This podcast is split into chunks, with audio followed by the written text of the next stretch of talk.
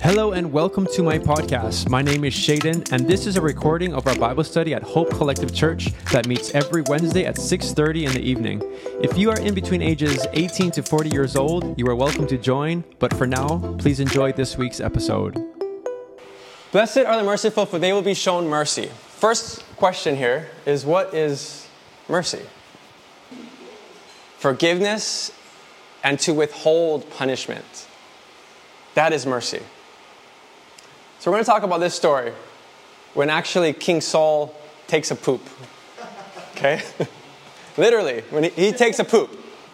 Why is that important? It's actually really important that he takes a poop. Because at this point, David was not king yet, it was King Saul. And if you know anything about this, David was already kind of anointed to be king, okay? And he's kind of waiting to be enthroned. He'd done a lot of good things in that time where King Saul got really jealous. The community were saying things like, oh, yeah, King Saul, you know, he killed like, you know, a few people. But David, he's killed thousands and thousands. He's slayed thousands of people. Yeah, yeah, King Saul is good, but David is the real guy, the real deal. King Saul was jealous and was in pursuit to kill David for years. Let's fast forward now to when King Saul takes a poop. David was hiding in the cave, hiding in the cave from King Saul with his men. And here comes King Saul to relieve himself in the cave. You're not at a more vulnerable position than that, right? In that moment, David had every opportunity to kill this man that was pursuing to kill him. David was there with all his men, and even his men told David, Hey, hey, look at this, look at this. God is actually sending Saul in here so that you can kill him. This is a sign from God. And this story is a beautiful story of mercy. He showed mercy to the one that was chasing him to kill him. Not just a couple weeks or a couple months, but several years, maybe 10 years. Imagine running away from someone that wanted to kill you for several years.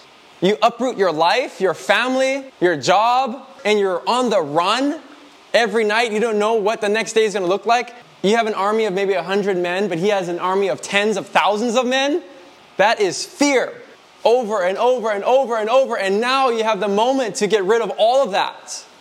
And David goes up to Saul, snips his robe with a knife, a weapon that could have been used to kill him. He uses a knife for a sign of mercy. Later on, Saul goes outside, and David goes out with the, with the cut piece of robe and says, Look, I had every opportunity to kill you, and I did not. Stop with this foolishness that I want to try and kill you or take your throne. I'm not here for that. David showed mercy to the very man that was out to kill him. That's a very beautiful story of mercy.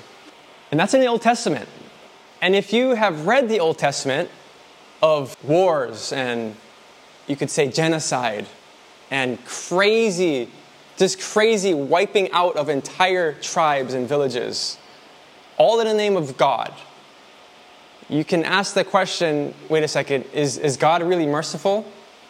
Because if God was merciful, then why all this violence in the Old Testament? But now let's, talk, let's look at Jesus now. Because whenever we want to know anything about God, we can look at Jesus. Because Jesus is the exact image of who God is. The most famous Bible verse ever is John 3.16. Right? For God so loved the world that he gave his only son, whoever believes in him shall not perish but have eternal life. God did not send his son into the world to condemn the world, but in order that the world might be saved through him. Whoever believes in him is not condemned, but whoever does not believe is condemned already because, he's, because he has not believed in the name of the one and only Son of God. And this is the judgment. The light has come into the world, and people love the darkness rather than the light because of their works were evil. So we can look at this verse, and you know, we can blame God for his violence in the Old Testament. But this verse right here that is describing his love, God's love, is going, no, no, no, I'm not here to, to instill violence or to condemn anyone. I'm here to save. Is God a God of violence? Maybe towards evil. but He is a God of love towards us. The Old Testament goes, We are so desperate for a Savior. Remember the first beatitude poor in spirit. I am so desperate for a Savior. I am poor. I am lost. The first beatitude is like an echo of the entirety of the Old Testament. I cannot do this on my own. I need help. So let's look at Jesus. John chapter 8. This is a very violent story. This woman was caught in adultery. She was ripped out of her that house, butt naked. These guys had stones in their hands to kill this woman. That is violent. This right here is like Old Testament stuff. And they question Jesus. Jesus, this is what the law says. The law says violence. There must be violence. There must be death. Jesus, let's do violence. Because that's what God is about. These guys, they're not like some thug on the street. These are like religious leaders in the church that are holding up the Bible basically and saying, This is what our God is saying to do. What do you say we do? And Jesus doesn't even bite that bait. He's like, No, no, no, no, no. This is not what I am about. This is not what the Father is about. I am not here to play this game anymore. This game of violence. I'm here for mercy. I am mercy. You who have never sinned, throw the stone. And one by one, they drop those big stones that was meant for violence. Jesus had mercy over this woman. In those days, she deserved death, a violent death. Let's not forget what he says Woman, where are the people that are condemning you? Is there anyone here that condemns you? She looks around. She sees a pile of stones on the floor that was meant for violence. But she sees nobody. She goes, I don't, there's no one here. And Jesus goes, Neither do I condemn you. She sees nothing but mercy. Go now and leave your life of sin. Often, we do not show mercy. As Christians, we want to hold on to those stones and stone the first sinner that walks into the church doors. Oh, you're that drunk. Oh, you're that, that person that got a divorce. Or you're that person that smokes weed. Or you're, that, you're, the, you're this, you're that. For some reason, we think we are upholding the law like how the, those Pharisees did. And, he, and, and that's not the story that Jesus came to deliver. And you might think, well, if, if God was so merciful, then why did he kill his own son? That is not a merciful father. You call him a good father, but what good father kills his own son? A very valid argument because I would say you're right. If you found a father that killed his son and then you called him a good father, you would be a psycho. Uh, the problem about that argument is that this son, Jesus, laid down his own life to be killed. He decided, I'm going to go down there and I'm to fix this. I'm to be the one that will do the sacrifice. I know how much you love your children.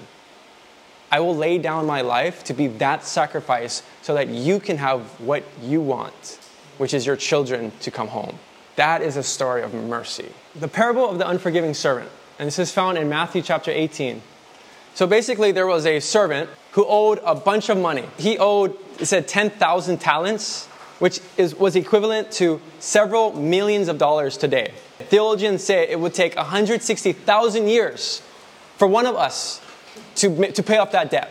But the servant was like, oh my gosh, like, I'm so sorry, I, I, I can't pay this. And the master had mercy over the servant and said, fine, I'll forgive you that debt. I'll forgive it. You're good. You're free to go.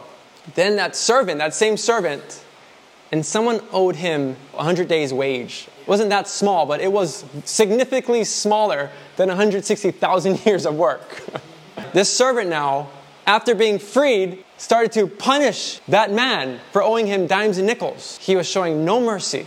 And when the master found out, he was pissed. That guy was locked up and thrown away because he did not show mercy. He was shown mercy for something that was unforgivable. And he did not show mercy to someone else for something that was forgivable. Therefore, he was thrown away. Okay, now we're going to get into some challenging stuff here. Because in James chapter 2, verse 13 says this Speak and act as those who are going to be judged by the law that gives freedom. Because judgment without mercy will be shown to anyone who has not been merciful. Mercy triumphs over judgment. Blessed are the merciful, for they will be shown mercy.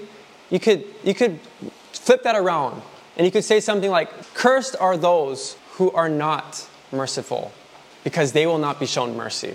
Blessed are those who are merciful, for they will be shown mercy. It's a blessing, but at the same time, it can actually be looked at as a curse. Because if you don't show mercy, you will not be shown mercy. Who are we to hold grudges and condemnation to other people when our offense to God is 160,000 million times worse? We offend someone who is holy, who has never sinned, who is righteous, who is the creator of the universe. We offend that person. Yeah, we, we see people who are evil. Hitler is pretty evil. That group, let's just say both of those groups in the Middle East are killing each other, that's really evil. And we have some pretty evil people in this, this day and age right now. And we can look at them and say, those guys are so evil they deserve hell. Who are you talking to? You're talking to each other. Try and say something like that to God. How dare you? Because if that's the case, then you're going to go along with them. Because you're no safer than they are. Because we need to remember, we have an audience of one. At the end of the day, your righteous acts that you make along, amongst your friends, amongst your church, that will not save you. The person that we must please is the one that sees all. Therefore, if he says something like, if you want to be shown mercy from me, then you better show mercy. If he says that, then we better obey. Otherwise, there's something waiting for us at the end. And that is very scary. Let's look at these two Judas and Peter. For three years, Jesus slept next to these guys, ate with these guys, washed their feet. Jesus was constantly loving them, caring about them. And in his mind, he's going, Judas, you're going to betray me one day, and I'm to have the most gnarliest, violent death. But here's a piece of bread. Peter, you're to deny my existence, but I'm to get on my knees and I'm to wash your feet. The love that Jesus has for these people are unconditional, which means they don't deserve his love. They did not deserve to be a follower of the king if they were to betray him. But Jesus had mercy for them. A lot of times we think, yeah, we're to be good. I'm going to be good with God once I'm like this or like that, or once I stop doing this or stop doing that, once I read more scripture, once I go to church more, then God's going to love me more. Then He's going to have more mercy for me. No, no, no, no. That's, that's not how it works. If that is true, then none of these disciples should have been disciples. Think about it. Jesus picked a bunch of ragtag idiots, to be honest. Matthew, a tax collector, which is like the most evil person back in those days, that would have been like a rapist. Like the way that we look at rapists today with disgust, that same disgust is what people looked at tax collectors in those days. Because what the tax collectors did was they took money from the Jews to give to the Romans so the Romans could persecute the Jews. Give me money so that I can pay the guys who persecute you. And then I'm also going to take some in my pocket. Jesus decides to choose that person. Jesus decides to choose people who were fishermen. When you're a fisherman, that means you're good for nothing. You're doing a family trade, which meant that you were not good enough to be following a rabbi. Jesus chose that, those guys. He had a lot of mercy, a lot of love for these guys that were not qualified. You think you're not qualified right now because you did this, you did that sin, you're not good enough, you're not educated, you don't come from a good family, you have no money in your account, you keep screwing up over and over and over and over. Well, welcome to the club. Welcome to the club. Jesus says, Follow me. Why? Because I've chosen you. That's mercy.